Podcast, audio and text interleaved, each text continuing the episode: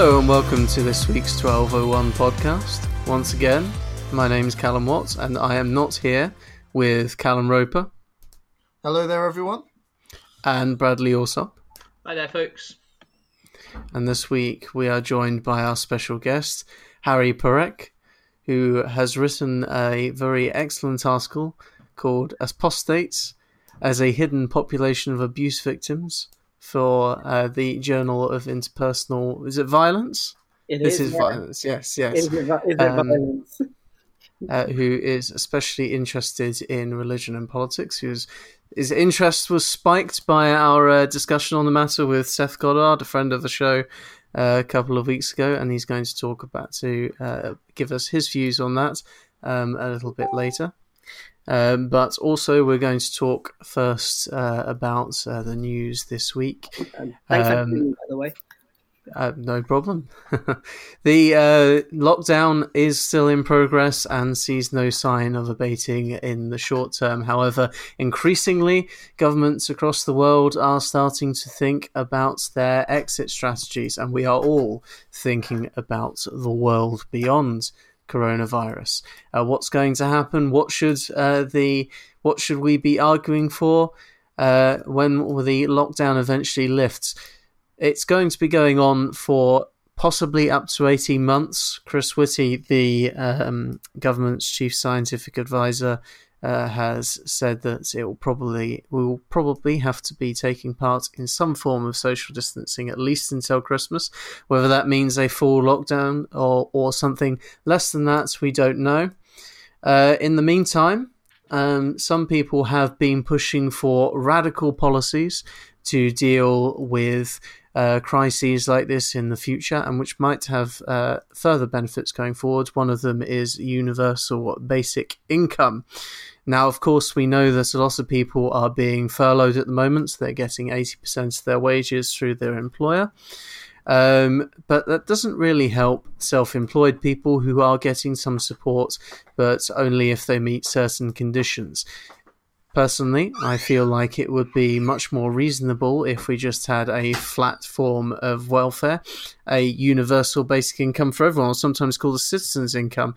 Uh, a petition has been sent round for that, but unfortunately, uh, the uh, front bench of the Labour Party has refused to sign it. Um, do you have any more information on that, uh, Callum Roper?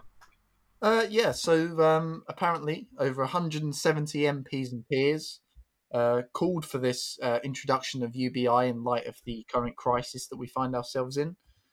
Um, and and basically, the, the Labour front bench has, has rejected it outright, saying we agree that c- the COVID crisis has confirmed that the current so- social security system isn't fit for purpose, but they didn't go far enough to say that we need these reforms. Now, I think personally that it needs to happen. We need to make a radical change, not just for now, not just a UBI now, but we need universal basic income beyond this crisis.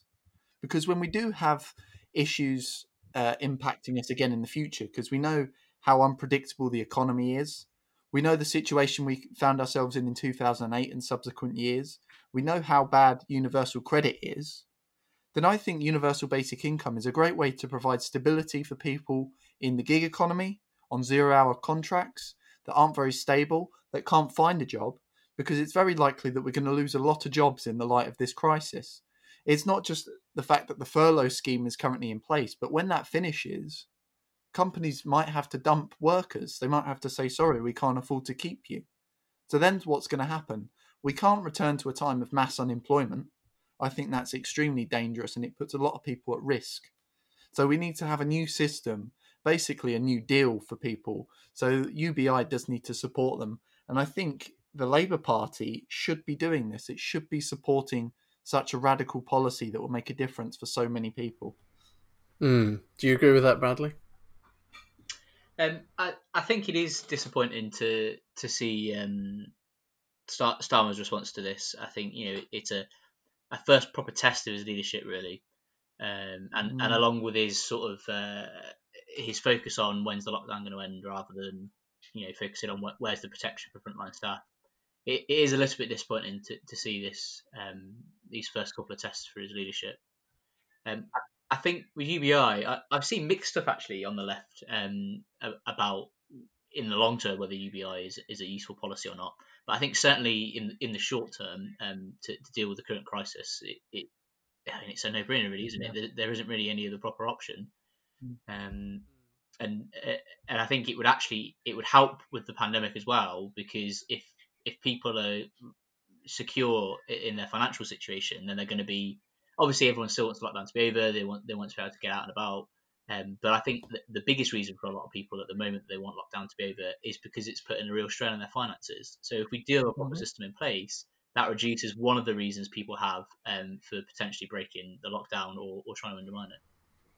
Hmm. I know that um, one of the arguments uh, against uh, universal basic income um, has actually come from uh, trade unions sometimes, um, who've argued that um, keeping things as they are, uh, to wherein, for example, with the uh, furlough payments, they come through your employer, so it keeps that link. Your it, it ensures that. I think the argument goes that it ensures that your employer still has an obligation for your welfare, and to some extent, um, and if that is removed, then employers can just say, "Well, we're just, just going to pay lower wages and so on."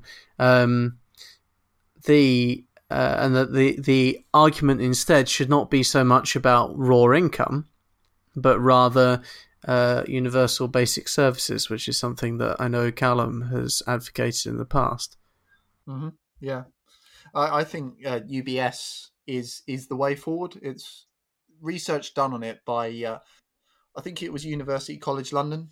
They looked at it and said it's far more affordable. So if you if you're worrying about how much it's going to strain the government coffers, as it were, UBS is far more affordable. It also means that people have those basic services in place beyond what we already have. So we're talking about a, a real cradle to grave healthcare, which will include old age care. We're talking about a proper education system, but we're also looking at things like transportation, which is completely revolutionary for this country. And likewise with things like access to the internet, which we spoke about before. In actually, it's a policy that we should be looking at more and more, certainly in the light of this crisis. People's reliance on the internet is huge. And another things that it includes, I think, the proposals include things like justice. So you should have a right to a lawyer so uh, it when to defend you in, in court, which isn't guaranteed now. It's a means tested thing universal basic services are far more affordable because we all pay in our sh- fair share like we do with the NHS. But the difference is that it protects those services from cuts because they're universal and they're basic. And if they're basic, you can't go any lower than that. And I think they they are the way forward. But I think UBI, in the light of this crisis, is something we should also be exploring. So I think it's it's about getting that balance between the two doing proper research and seeing what the appetite is amongst the, the general public for for real proper services that support them, as well as perhaps having a UBI in some form for people in the gig economy on zero hours contracts or that aren't able to work long enough because maybe they've got childcare uh, that they need to provide for their children.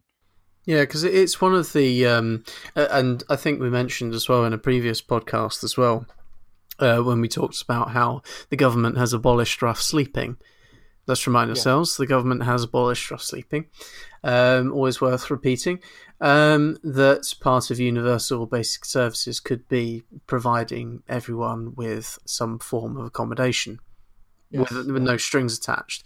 Um, that's a possibility. Uh, the thing about means testing as well, of course, is one of the reasons that the NHS has survived for as long as it has, while other parts of the welfare state have been whittled away, um, is because everyone pays for it, as you say, uh, and everyone gets an equal payout. It's not means tested in any way, shape, or form. Um, and yeah. what that means is once you once you start means testing something, effectively you're drawing a line um, for those who receive it and those who, who don't receive it. And the people above that line are effectively paying for the people who are below that line in terms of income uh, to use it, which then um, you know, take any moral, ethical uh, question out of the equation, they are going to start resenting that over time, rightly or wrongly, um, and then that weakens the political arguments for it. Because um, yeah. humans are empathetic creatures to a degree, but not always.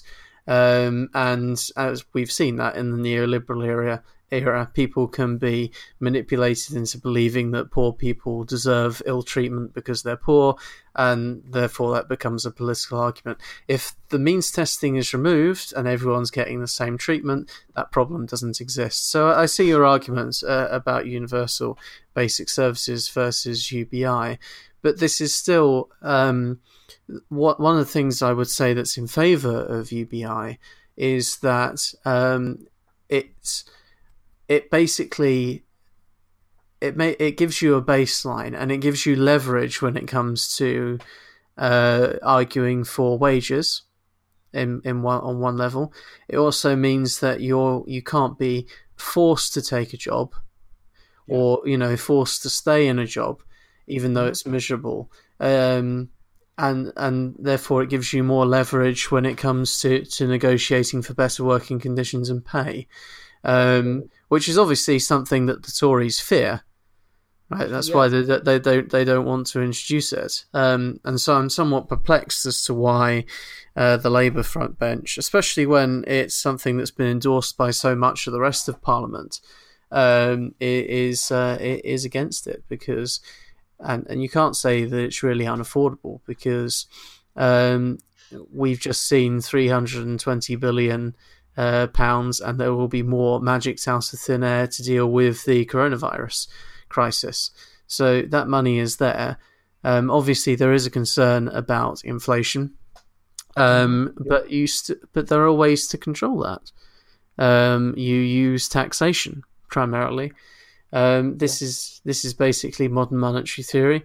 Uh, you use taxation to ensure that uh, that the government isn't just printing money into the economy and none of it's coming back in, um, and you control the flow. This is the sort of state intervention, though, that a neoliberal government of any stripe, and certainly not a Tory one, is going to be very reluctant to use. Um, Bradley, do you have any thoughts? Well, I mean, also, yeah. I think I think if you go in long long term, it, it has to be rooted in, in an expansion of social ownership, doesn't it? You, you have to expand the resources that are owned collectively by, by the people, um, rather than private capital. You know, whether, whether it's pr- providing energy or, or, or, food or things, um, you, you, have to look at things like national ownership or um, workers' cooperatives. So I I think I think that's the hesitancy some people have on the left about UBI at least um, is is what what it would look like under under a, a, government that doesn't have social ownership and workers' democracy baked into it already. Um, if if it could actually just be a way um, of, of helping corporations get rid of get rid of staff uh, uh, and increase in profit. Mm. Um, so I think long term, it we have to do a lot of the stuff we want to do anyway, like like nationalisation, um, like like bringing things back back into public ownership. Um, I think that that's the only way it really works it, uh, viably long term. Because I mean, I mean, even, even higher taxation really to some degree is is the same thing as nationalisation in that it says more of the money that you have, you know, talk to rich people, more of the money you have now actually is public money. So it, in a way, you, you can see higher taxation as sort of the same thing as nationalising resources. It's just it's just monetary resources rather than physical ones. Yeah. Sorry, Callum, I, I, did notice your hand was up, but only after I'd already introduced Bradley. What do you want to come back on that? Yeah, um, I, I think I, I, I agree with if, with Bradley's point that it's this is not just the only thing that we need to do to have a truly transformative economy that serves everybody.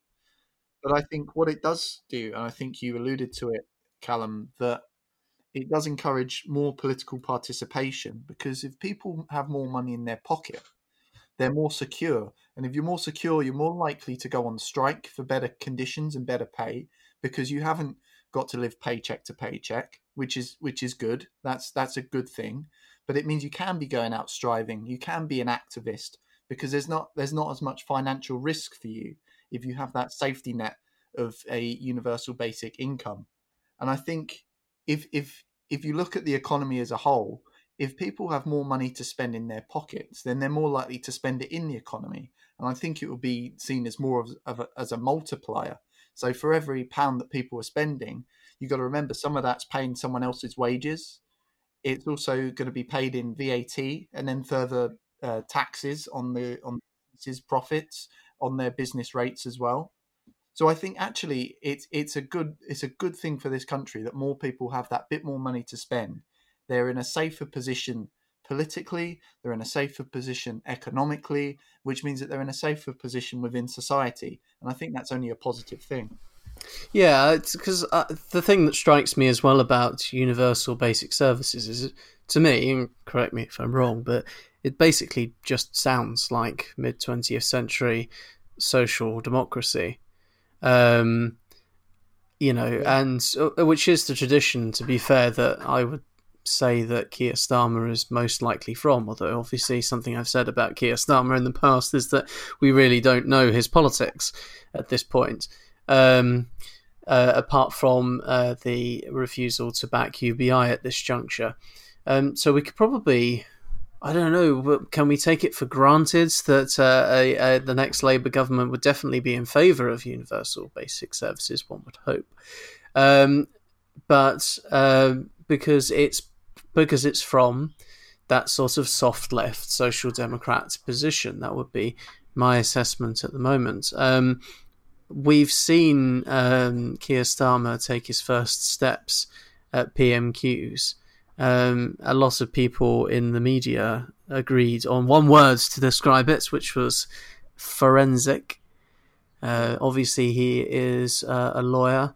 Um, I think they all. I get the strong impression that they probably decided that was going to be their line before the, that he had even stepped out onto the stage, as it were. Um, what do we think of his performance so far? Did you actually watch it? Yeah, I I, I gave it a watch. Um, I mean, forensic seems to be the term that has been used. I think his own campaign were using it as well. Yeah. Um, I think I think he, he made an interesting point, which actually I would agree with multiple times during PMQs that he said we would support the government where they're doing good things and we would criticize them when they're doing bad things. I don't in in the light of this crisis, I think that's that's fine. But I don't think he's going into them hard enough in, in their in their failures. If they're really going to hold them to account, there's a number of failures leading up to the point that we're at now, and they're continuing to make them. And he's obsessed with this exit strategy. Mm. I think he's going to be truly. Was that mentioned at PMQs? I I don't strategy. know. I know he, he, was he was holding to account on the death on the numbers of deaths. Uh, I think PPE was also discussed. I I imagine that the uh, exit strategy was also mentioned. I can't confirm it or deny it, but it seems to be the line at the moment from the leadership. That's all we're obsessed with.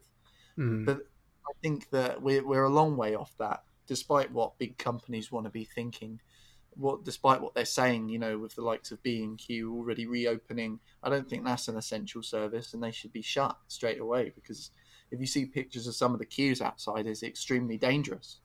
But I think he's got the wrong line because there's so many failures on the part of the Conservative government at this moment regarding COVID 19, let alone everything else beforehand and he's not holding them to account, and, and that's, that's that's disappointing. I think he should be he, he should be taking them to pieces. He should be really going hard on them here.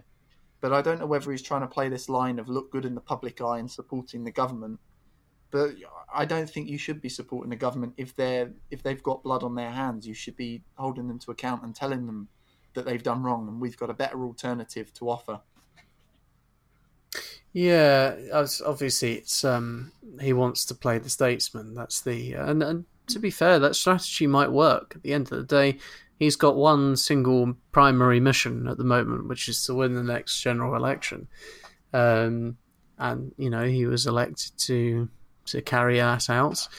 To be fair, so far, you know he hasn't done anything to contradict that. Um, he is being the sort of aesthetic forensic, lawyerly type uh, leader of the opposition people expected him to be. Um, and his shadow cabinet's okay. He's made some um, I would say, unwise choices for junior ministers. But the shadow cabinet itself, um, obviously, he was playing up the, the unity line. He puts Rebecca Long Bailey in as well. Uh, as a, a, sort of um, a sign to the left that yes, we're, we're going to have your people in here as well.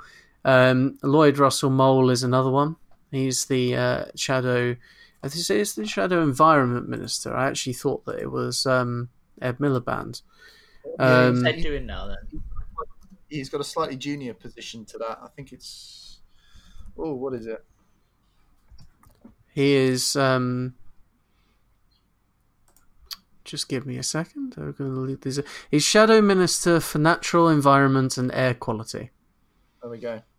That sounds nice. Uh, so, bit of a lengthy title. Um, sp- uh, sorry, sp- um, not in normal times. You probably spend a lot of time out in the countryside doing that.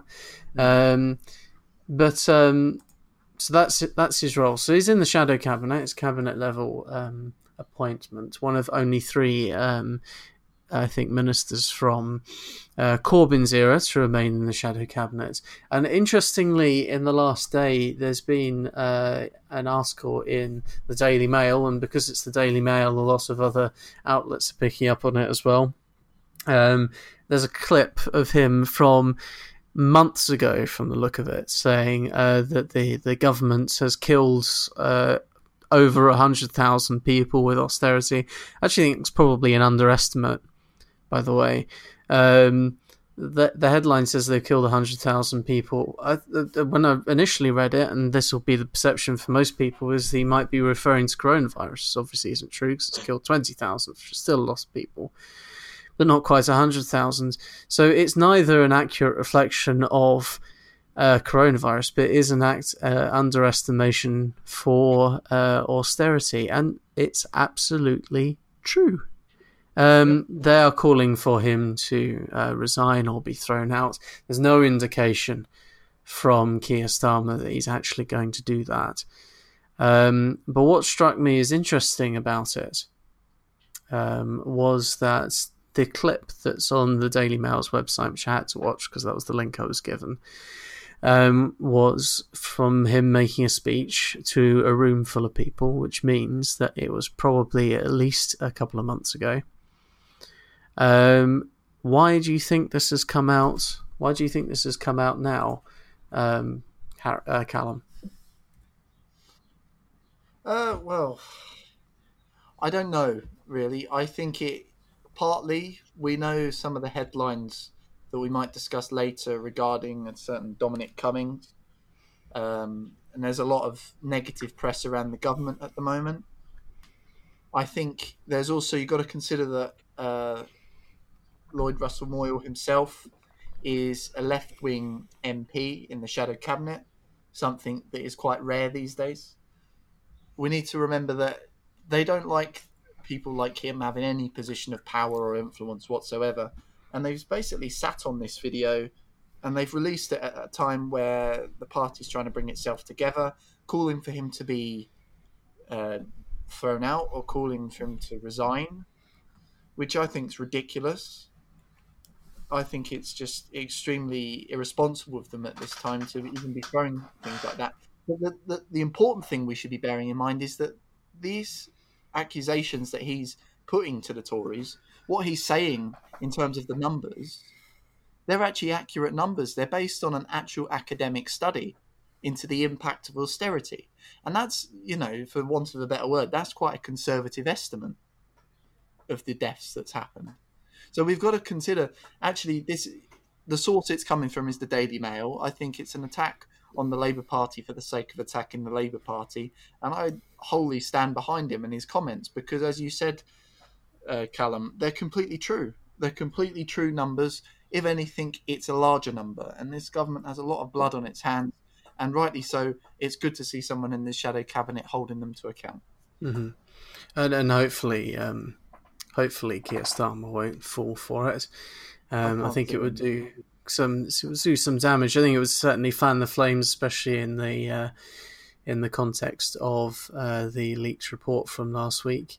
Um, I think it was quite good as well. Just staying on uh, Labour news for the moment, uh, the um, the independent report into the report uh, on anti-Semitism, uh, which Keir Starmer and Angela Rayner announced. The terms of reference for that have now been set, um, with the priority to deal with the contents of the report. So the concerns about the delays uh, around dealing with anti-Semitism cases uh, and the gross discrimination, uh, discriminatory language used by uh, party staffers that was revealed in the report as well.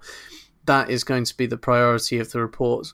Obviously, I think they are obliged to some extent to uh, to investigate the leak as well because there has been a GDPR breach. Of course, they have to do that, but it's not the main priority, which I think a lot of people feared would swamp the, the more necessary um, contemporary concern, concerns about the way that the party was being run at that time. Um, so, do you think that uh, is this is all this um, positive, uh, Bradley? Do you think that it's uh, it's good to see that the the report's being prioritised correctly. Um, do you think Keir Starmer will stick by his guns and keep Russell Moyle in the cabinet as well? Um, I, I think it is positive. I think they are right. It, it does need to be reported, uh, investigated, and I think the way I think the way it was done does obviously bring up issues from a GDPR perspective, but also from an employment rights perspective. Um, so uh, obviously, the, the individuals concerned that their union has, has raised issues around what's happened um, and, and, potential risk that those people have been put under. So I think I think it is right that that is part of the scope of, of the investigation that that's looked into. Um, but but yeah, it's it's good to to see Star moving on it quickly, but we'll wait and see what comes as a result of the investigation. Um, perhaps only in the Labour Party could you have a, a, a report on a report. Um, but we'll, we'll, wait. We'll wait to see what comes of it. But uh, I, if even a fraction of what was in that leaked document is, is, true, I don't think those individuals should ever hold a position of authority within the Labour movement again. Really. Um, it, it, in terms of the, the cabinet, um, yeah, I mean it, it's a bizarre non-story, isn't it? Maybe Daily Mail just got a bit tired of running coronavirus stories, so they, they decided to, to switch tack for one day. Um, but it, it's just true. You know, that austerity mm. has and is now in the form of this pandemic leading to unnecessary deaths. Um, and it, it's it's the bloody job of the opposition to come out and say that. It, that's what the opposition yeah. should be doing. They should be raising these points. They should be pointing to the gross failures. Well, they're not even failures of the Tory government. They're, they're deliberate public policy. Um, yeah, they're ideological. Yeah, you have to remember and, that, that, that's what the opposition should be doing. They should be pointing those yeah. things out. So to to me, it's a non-story. Uh, opposition opposes. That, that's what the headline should read.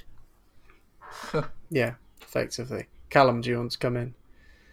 Yeah, you know, I, I completely agree with what Bradley's saying. I, I think the the way that the report did come out is is is unfortunate because there is a number of redactions have to be made in terms of protecting individuals' names all the, and all the rest of it.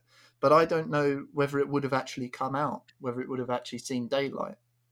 I would like to hope that a report of that length and of that severity in terms of its implications would have been released regardless, you know, and it, it would have been seen by members and the proper action would have been taken. But hopefully, what it does mean is that the action will be taken and the party's bureaucracy is is is not ever seen to be acting like it it allegedly has been ever again because how it has behaved is is appalling.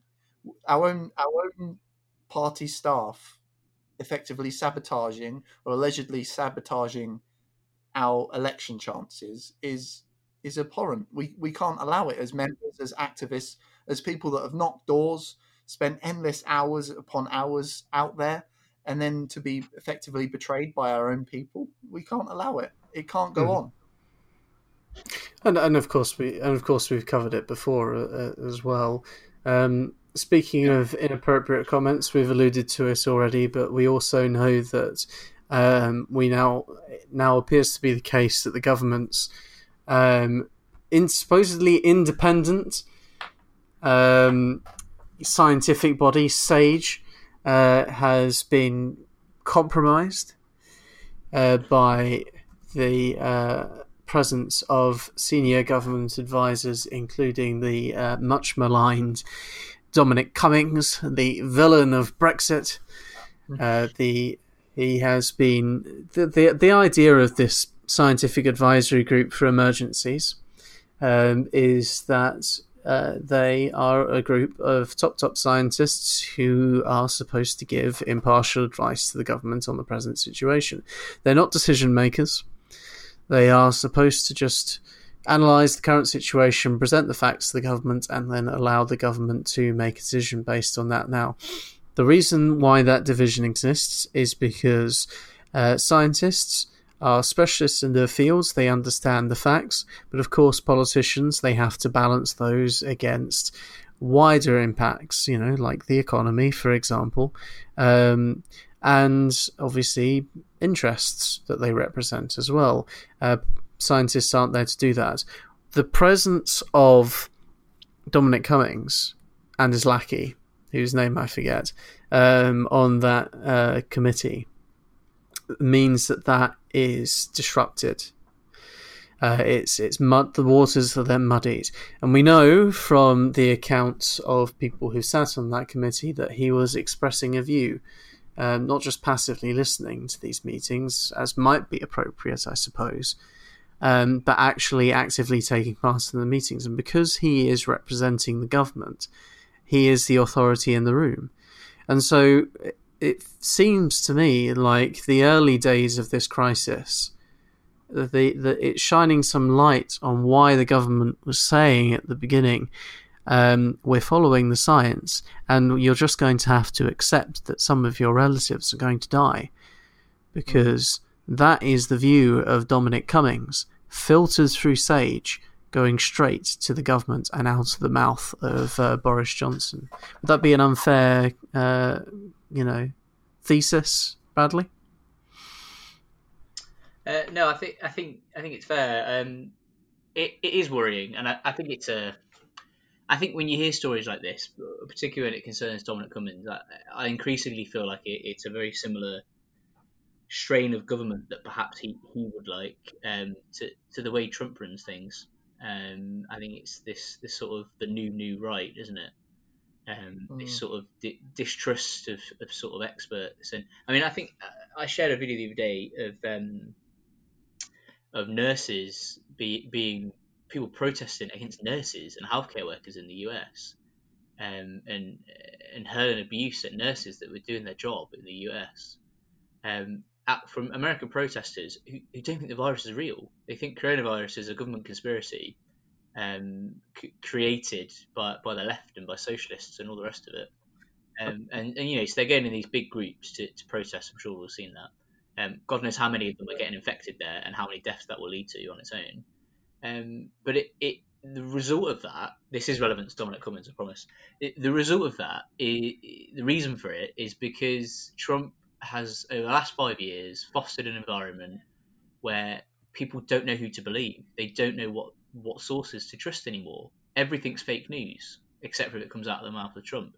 Um, so so they, they don't trust anything. There's there's no media sources they can go to that they, they trust except for maybe a small collection of, of, Trump supporting publications. Um, and, and experts and, and the establishment, whatever Trump takes that to mean, has been so vilified and so distrusted that, that there, there's no trust there whatsoever. Um, I think we saw a bit of a similar thing with Brexit in this sort of disdain yeah. for experts um, and expertise. And I, I, think Cummings is of that ilk. I think he he likes to, to come across as a bit of a sort of a, a maverick and an intellectual, but I, I don't think he, he's really bothered about the facts and, and about what, what the science is saying. And, it, and it, it's a more sort of sinister form of governance. I think we would see if Cummings got his way on a lot of things.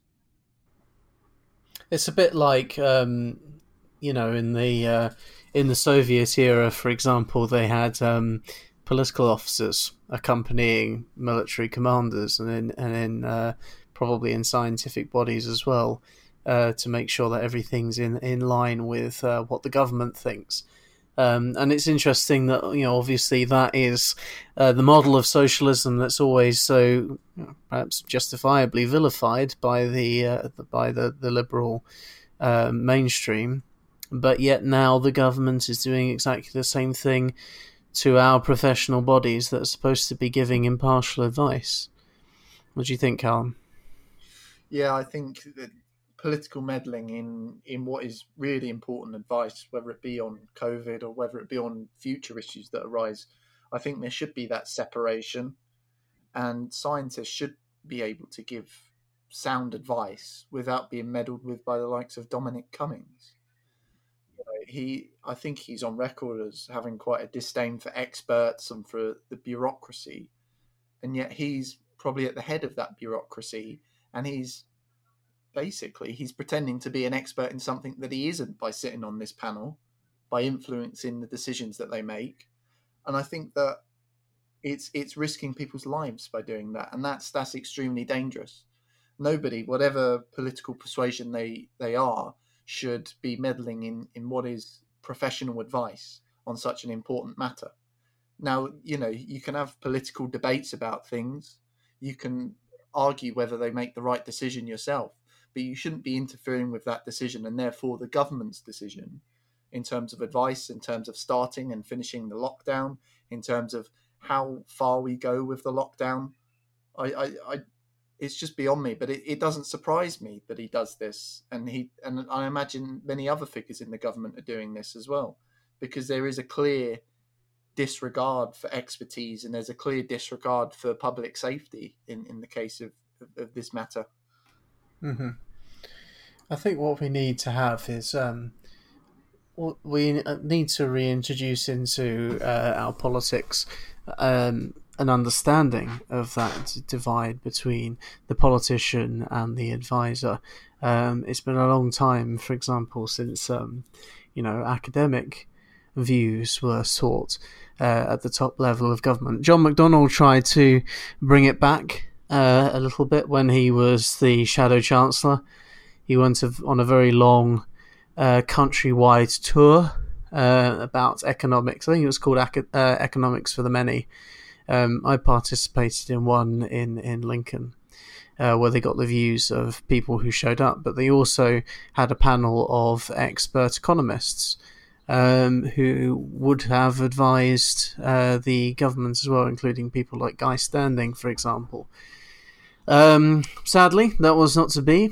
Um, I hope that's a strategy that um, that Keir Starmer does pick up on because I think it's important to have experts advising the government um, on all matters of government, uh, including obviously science uh, and education um, warfare as well, of course, um, or the lack thereof, we would hope, but also on matters of the heart such as culture and religion. So, uh, if uh, and of course, as we mentioned earlier on, as we promised you, uh, we do have a special guest who has been extremely silent uh, during uh, this discussion uh, so far. But Harry Perek is here. I assume you're still here, by the way. I have to say, I haven't heard um, haven't heard a peep out of you so far. Um, it, for, for that to happen. yeah. Um, I understand that you wanted to reply to some of the discussion from the other week. Um, would you like to sort of summarise what your thoughts are on that?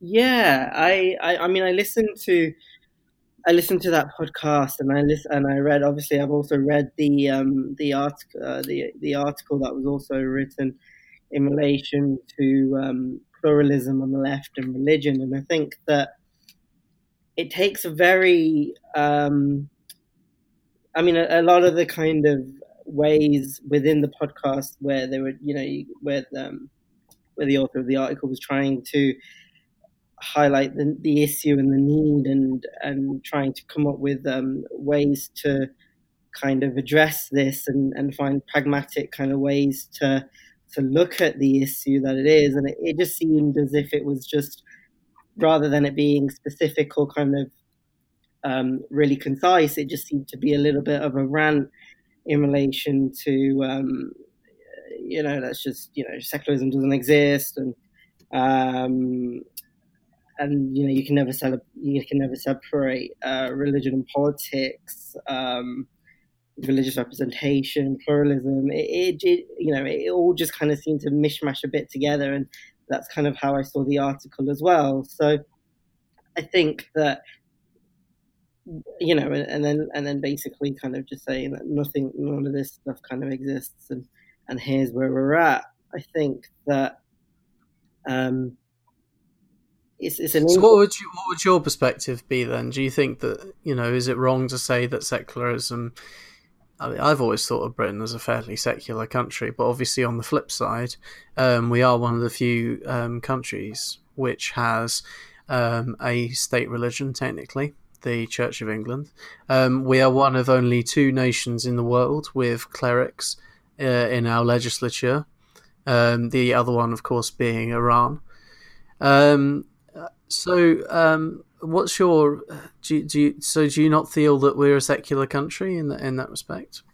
I think I think this is the thing in that when you when you look at when you look at secularism and you're trying to understand what it is, um, and understand where it's at and where we're at. And then, you know, you can look at the kind of extreme angles of, of the way that the USA or even France have kind of understood secularism to be and kind of taken it in that in that context. But we're kind of looking at I mean I mean to be fair, within within secularism itself, we're looking at the the the, the kind of relationship of religious institutions from institutions of the state so that they don't have that level of domination or they don't have that level of um, influence um, within within the state. And then adding to that, if you have a if you have a state that has very much um, you know one one kind of um, religious ideology that kind of pertains to it, so you've also got to think about the kind of freedom of thought and conscience and religion for everybody in relation to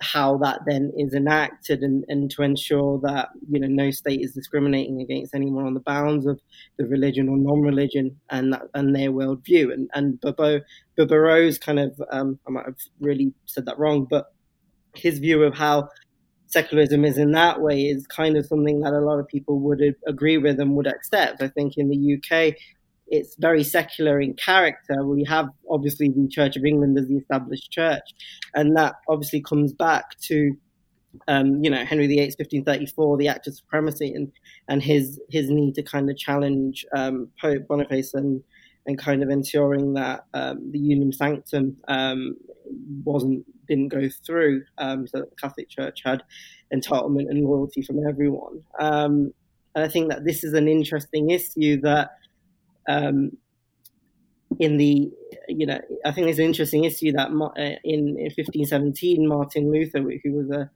who was a um, who was a priest, basically highlighted that there's two kinds of righteousnesses: one in the eyes of God, and one is the eyes is is in the ages of the, in the eyes of the world. And I think that when we're looking at then secularism, and we're looking at the way that secularism is now, um, we've got to be really careful to ensure that um, despite being an official Christian state, that we're also aware that less than a fifth um, people are, are, still members of the COV, less than 2% of the population still attend services.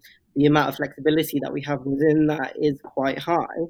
And actually, the privilege that then the religious or the Christian religion has within the nation in relation to having laws allowing religious parents priority to access state funded schools, mandating Christian worship in all of those state schools and allowing religious discrimination in its provision of public services. And on top of that, being in control of nearly a quarter of the state schools, having natural, um, being um, having state formally appointed bishops in in the um, in Parliament who also vote on legislation, who aren't elected by um, the people. If you add that to the to the way that um, you look at the, the, the kind of the pathway of people at the moment, you can kind of see a disconnect between what was and what is.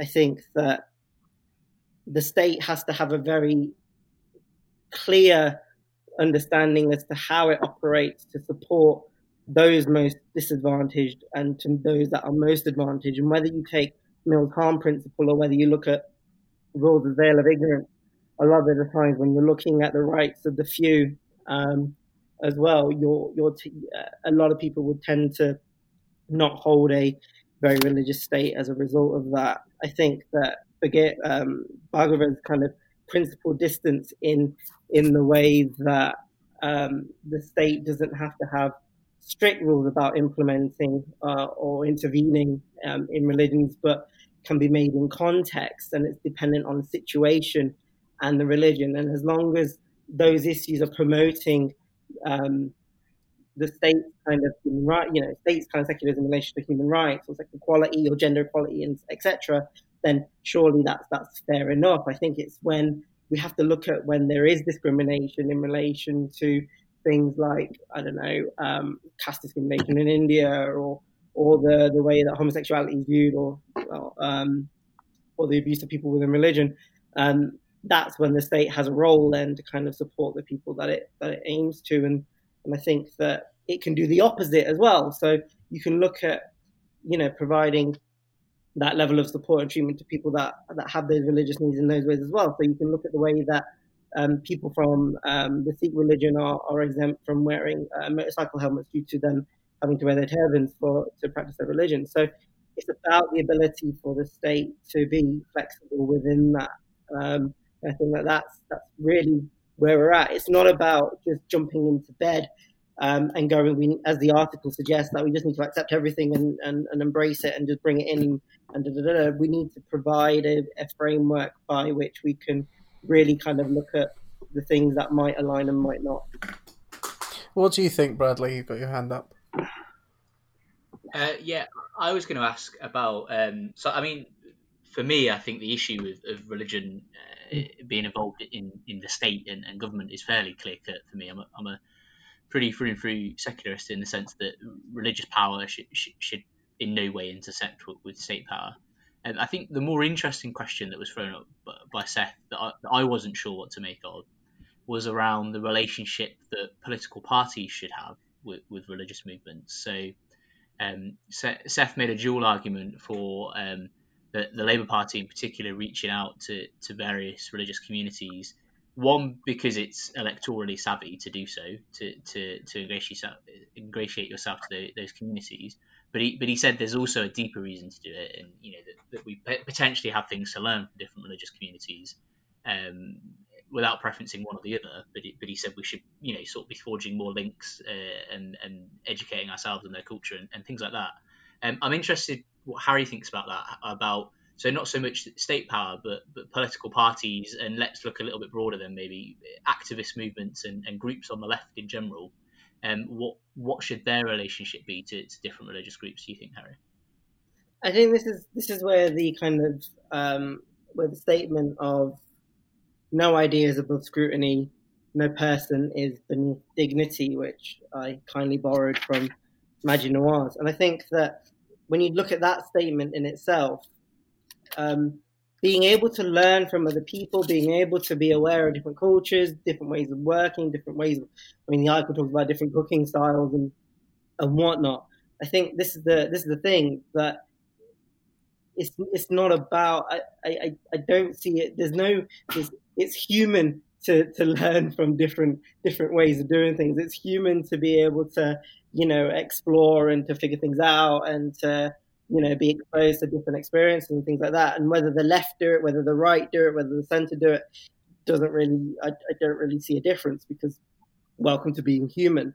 Um, I think the di- what I'm trying to say is that um, it, it's, it's, it's more about no idea being above scrutiny. So even if we, even if we, um, as a as a society, we're very, you know, there's, there's so many different factions within society itself it's about still being able to scrutinize an idea, but still maintaining the dignity of the person in doing so. And I think that that's one of the major bits that people struggle with at the moment, in that the left may seem to um, struggle one way, and the right might stream might seem might find it difficult to go on the other side of that. Um, yeah. yeah just, just just coming from my experience a little bit, like um, as I said in the previous, in the last podcast where we discussed this, you know, I wasn't raised with uh, any particular religion. and so I wouldn't feel particularly comfortable even really critiquing Christianity too closely because it's not it's not part of my lived experience uh, to some extent. Um, and there is, I feel, uh, uh, uh, just looking at the sort of history of it, obviously, um, a lot of the secularism that we have in this country and across most of the world is welcome. Um, I think there should be a separation of church and state. So I understand the need for that as a as a as a historical uh, thing, but it has emerged because people who were raised as Christians in our case railed against the idea of you know priests and bishops and so on being intimately involved in decision decision making uh, within uh, within government. Um, so what I'm kind of what the question I'm sort of asking is how people who not just are secularists but have sort of been raised um, in a, a, a non-faith way, how should we react to the, the to the problems of uh, of religion in, in, politics, if you see what I mean. Yeah, see, this is a really interesting point in that I think this is where it goes too far. In that, um, I think you know you, you say that you you know you're non-religious and, and you know the, the issue of Christians or or people you know or bishops in the House of Lords is, is based on people that were Christian and not anymore and they're kind of contesting that. I think anybody really, I think anybody who's not elected that has a that has a vote um, should be contested, um, regardless of whether you've not been brought up in religion or you are. Um, secondly, to be fair with you, um, the kind of bishop's view of where society is at or where you know where the UK nation is at at the moment isn't really representative at all either. Um, so you know it doesn't really hold on to that. But actually, what my being real kind of um, specific about what you've said is that it, it goes again. I think I think to be really clear, Callum, it goes back to no idea is above scrutiny, no person is beneath dignity. And I think that to to assume that you can't challenge ideas um, and you can't challenge the idea of how people might do something um, based on the fact that you would over signify or I mean signifying dignity of a person is you know nobody's beneath dignity. I think that's fair, but to not have the first part of that kind of quote is where this issue comes from in that if we can't question and, and if we can't question the ideas of the way that people are doing things then how does society progress it's kind of saying that you know in in in communities within um, within nations within Africa or you know um, you know where um, where female genital mutilation is is rife due to cultural and traditional kind of views of the women there. Um, should we or shouldn't we hold a view against that? And I think that the view that we, the, the thought that people feel that they can't hold a view or people feel that they can't suggest that actually this isn't very good because X, Y, Z, which you know, you know, in relation to this issue, um, would seem kind of counterintuitive, and it wouldn't. And at the end of the day, um, if you look at what that practice is, it's culturally and traditionally there. It's not a religious issue.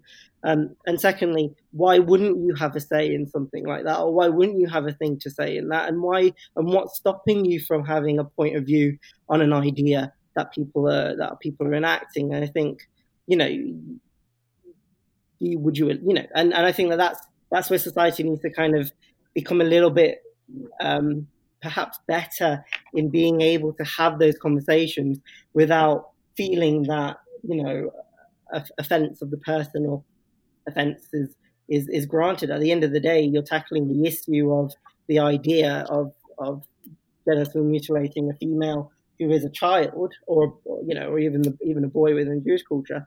It's not needed, um, and you can argue that very vehemently, and there shouldn't be any issue in doing so and that open challenge or that open challenge to the idea of of that practice should should should always have an opportunity. Um, why wouldn't you, Callum? Well, I think for me that the, the issue is that um, you, you you said that no idea is above scrutiny, Um, but religion isn't just uh, about ideas; it's also about culture. Um, you know, and that. So, for example, you know, if you're if you're critiquing circumcision, for example, you're critiquing a religious idea, but there's also a whole community of people out there, Jewish people, who may feel attacked by by that. Um, likewise, you know, um, if if um, you know if you, if you talked about uh, you know FGMs, as you mentioned as well, there are religious groups. That there will be people who get you know defensive about their their own culture being attacked. You know, I think that's my primary concern. It's not that you're just attacking ideas; it's that you're attacking identities as well. Um, and and people don't always respond very well to that. This is where it goes wrong. In that it's it's not a, it's the thing. The dignity of the person is still no one's below dignity, right? The thing is, is that you if you take that view, Callum, then then nothing is um, is on the table in relation to questioning, understanding, deliberating, and coming up with an outcome or coming up with an understanding of it. At the end of the day, if we don't have a society where we're able to question what people are doing, and if we're going to use the notions of religion, tradition, and culture, then technically we're scapegoating and we're providing a um, we're literally what we're doing is we're providing you know, uh, an opportunity for dark things and hidden wrongdoings to be concealed within social norms within that community. And I think that even if, um, and, and, and to equate it, you know, you, if you look at religion, religion is based on, you know, is based on scripture and it's based on doctrine, it's based on what's written um, in itself. Tradition is basically the rules of people that have you know, it's the rules of dead people that we continue doing based on the reason, based on the fact that they used to do it. And culture is something that is socially cohesive and brings people in. Now, the thing is, is that if we're questioning the way in which people do something, we're questioning the ideal and we're questioning the idea of what it's related to. I've never questioned the, I've never attacked a person. Now, yes, a religious, cultural, traditional um, uh, uh, form is um, you know, is understood to be as, uh, you know, it's accepted as an identity and people take that on as, as an identity formation for themselves. That's correct. I mean, people do it all the time. We do it even with you guys on the left and people in the center and the right. People, you know, people always sort of. Doesn't mean that you can't then question that view, and it doesn't mean that you can't not. And if we're gonna go down that road, then that's a slippery slope to what else are we letting go? What else are we not challenging? And if we look at the the the way that um, honor-based violence is, if we look at the way that forced marriages, female genital mutilation, or even the abuse of apostates within my research, at the end of the day, if people looking at that aren't feeling empowered enough to go, we need to challenge that idea, then there's something not that great within society right now. Hmm. Callum, you want to come back on a point? Uh, yeah, so earlier, Callum, you, you mentioned about um, sort of not having any familiarity with religion or, you know, not having that upbringing. And and sort of further to that, not that I would call you ignorant, but there is certainly, if we open the door to, you know, anybody having a, a critique of religion or of people's culture, then what you get is some people that are extremely ignorant. You get your Tommy Robinsons of the world you know, and that opens the door to racism and discrimination. And I and I think as somebody on the left, I, I think that's the problem. It's it's it's about having a bit of nuance because I think you're completely right, Harry, in saying that any idea should be critiqued, and that's absolutely right. As people that are interested in politics or or religion or psychology or anything, I think we should be looking at stuff and, and critiquing it, and that's and that's absolutely right, and that's human. But we've also got to remember as a society that some people do take critiquing to that next level, to that area of of, of degrading people's digni- dignity, and that comes from ignorance. That comes from a lack of exposure to different cultures, different religions, and then they misunderstand it or they tarnish one religion with the brush of of the the ill doing of, of a couple of individuals, which which I think is is a concern of mine when it would come to your critique. And I just wonder what you'd think of that. and this is and this is just, just uh, like Harry Harry come back just in a second. Just in my defence, um, you know, I I am educated about religion. I, I, so I, it's my, my my my issue is that I'm not of these faiths. Um, and so therefore it's difficult for me to challenge from the outside. I feel sometimes, I, although I find um, Harry's thoughts on it interesting. I'll just go back to him now. But I just wanted to clarify that point, Harry. Yeah, I, I think that um, uh, this is this is this is the this is the issue in itself is that it's the way that the the way that perhaps the left look at critiquing and criticizing religion, culture, tradition, and and and provide an opportunity to, to go, you know, to take a step back and go, actually, what's going on here? Um, the thought of not being able to do that means that we're then ignoring the abuses within that. And you know, we're, we're ignoring the, the the the way that um, that people may be treated, um, on people that may be actually abused. Um, and actually, by by holding that stance, what we're then doing is we're then providing um, a kind of breeding ground for for for being unable to being able to uh, question it, and this kind of view of um, you know the, the, the thought that we. I, I think it's very concerning within society when something isn't open to be scrutinized and questioned, and I think that if if we're going to do this from a point of view of saying that you know, I don't want to come about as, as you know, the, the concerns of that are people or, or how that might be construed as being racist or how that would be construed as being, um, you know, targeting and, uh, you know, a, a, group of people in itself. I think that if, if we are looking at, and I, and this is, and this is the thing, it comes back to the openness that we have within the society itself. At the moment, we have a, a rhetoric where any critique or any opportunity to question what's going on ha- is being kind of combated with this kind of romanticism of of of, of the of where kind of of all the stature or the or the or the position that religion and culture therefore or tradition therefore have which then makes it untouchable to even look at it with a with an open scrutiny. And i think that by by having that that fear of being unable to do so we're then we're then slipping into this kind of um, phenomenon where where we where, where we then won't be able to challenge, you know, um, or criticize. I think it's it's kind of like that. Um, it, it's kind of like that Voldemort effect, if anything, where you know people are so fearful of of of um, of saying his name and deny and, and refusing to believe that he still uh, still exists. Um, and it's that kind of hysteria that that then gets created into this notion of of we can we can't then challenge or question or think about things without um, and and the thing you can do that but and still maintain the dignity of the person whilst doing it you know I, there's there's there's there's there's an absolute way of doing that by ensuring that you're not you know ad hominem attack on people.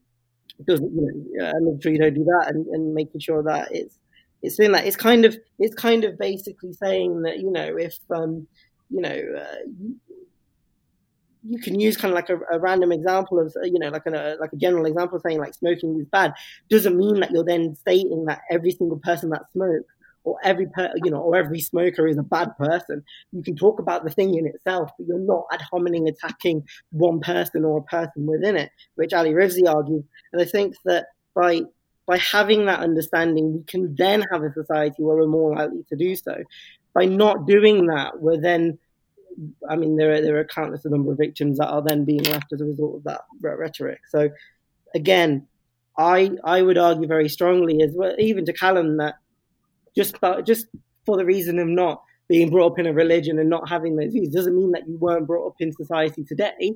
Doesn't mean you don't have a view and doesn't mean that you don't have a thought on where things are at. Now whether you feel like you're able to have those views is also concerning because that's because you're human. Every human being has a has a thought and a process. So again move it away from the you know keep the dignity of the person. That's fine. But at the end of the day that's that's the society that we need to aspire to.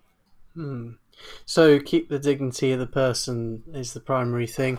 We're all part of a society, um, and no idea is above scrutiny. Um, I wish this debate could go on. Um, it's really, really interesting. We don't get to talk about this issue often enough uh, in politics. And I think certainly, uh, given the degree of toxic debate, actually, I would say about religion over the over most of my political career as well. Maybe we do need to have more uh, education on how how to discuss religious issues. I think that's quite clear. Um, Bradley is sending me messages saying that he's got to go, unfortunately. Um, so I think we're going to uh, end it here. Um, but thank you very much, uh, Harry, for joining us. Um, I'm sure we will have uh, more opportunities to uh, talk about this in the future, uh, and I hope you'll consider coming back on again as well. Yeah, well, it'd be good um, about the research at least one point one day. Yeah, good, excellent. All right, well, um, thank you. We'll be uh, back next week, I hope. Um, uh, we'll, uh, who I think we've got Mary McKay coming uh, coming next week to talk about her article. Yeah, um, and uh, yeah, we'll keep we'll keep you updated on that. So for now, it's goodbye from me, and it's goodbye from Callum. Goodbye, everyone. Have a safe week. Bradley. Yeah, bye, folks, um, and thanks to Harry for coming on the show. And Harry Perek. Thank you. And we will see you next time.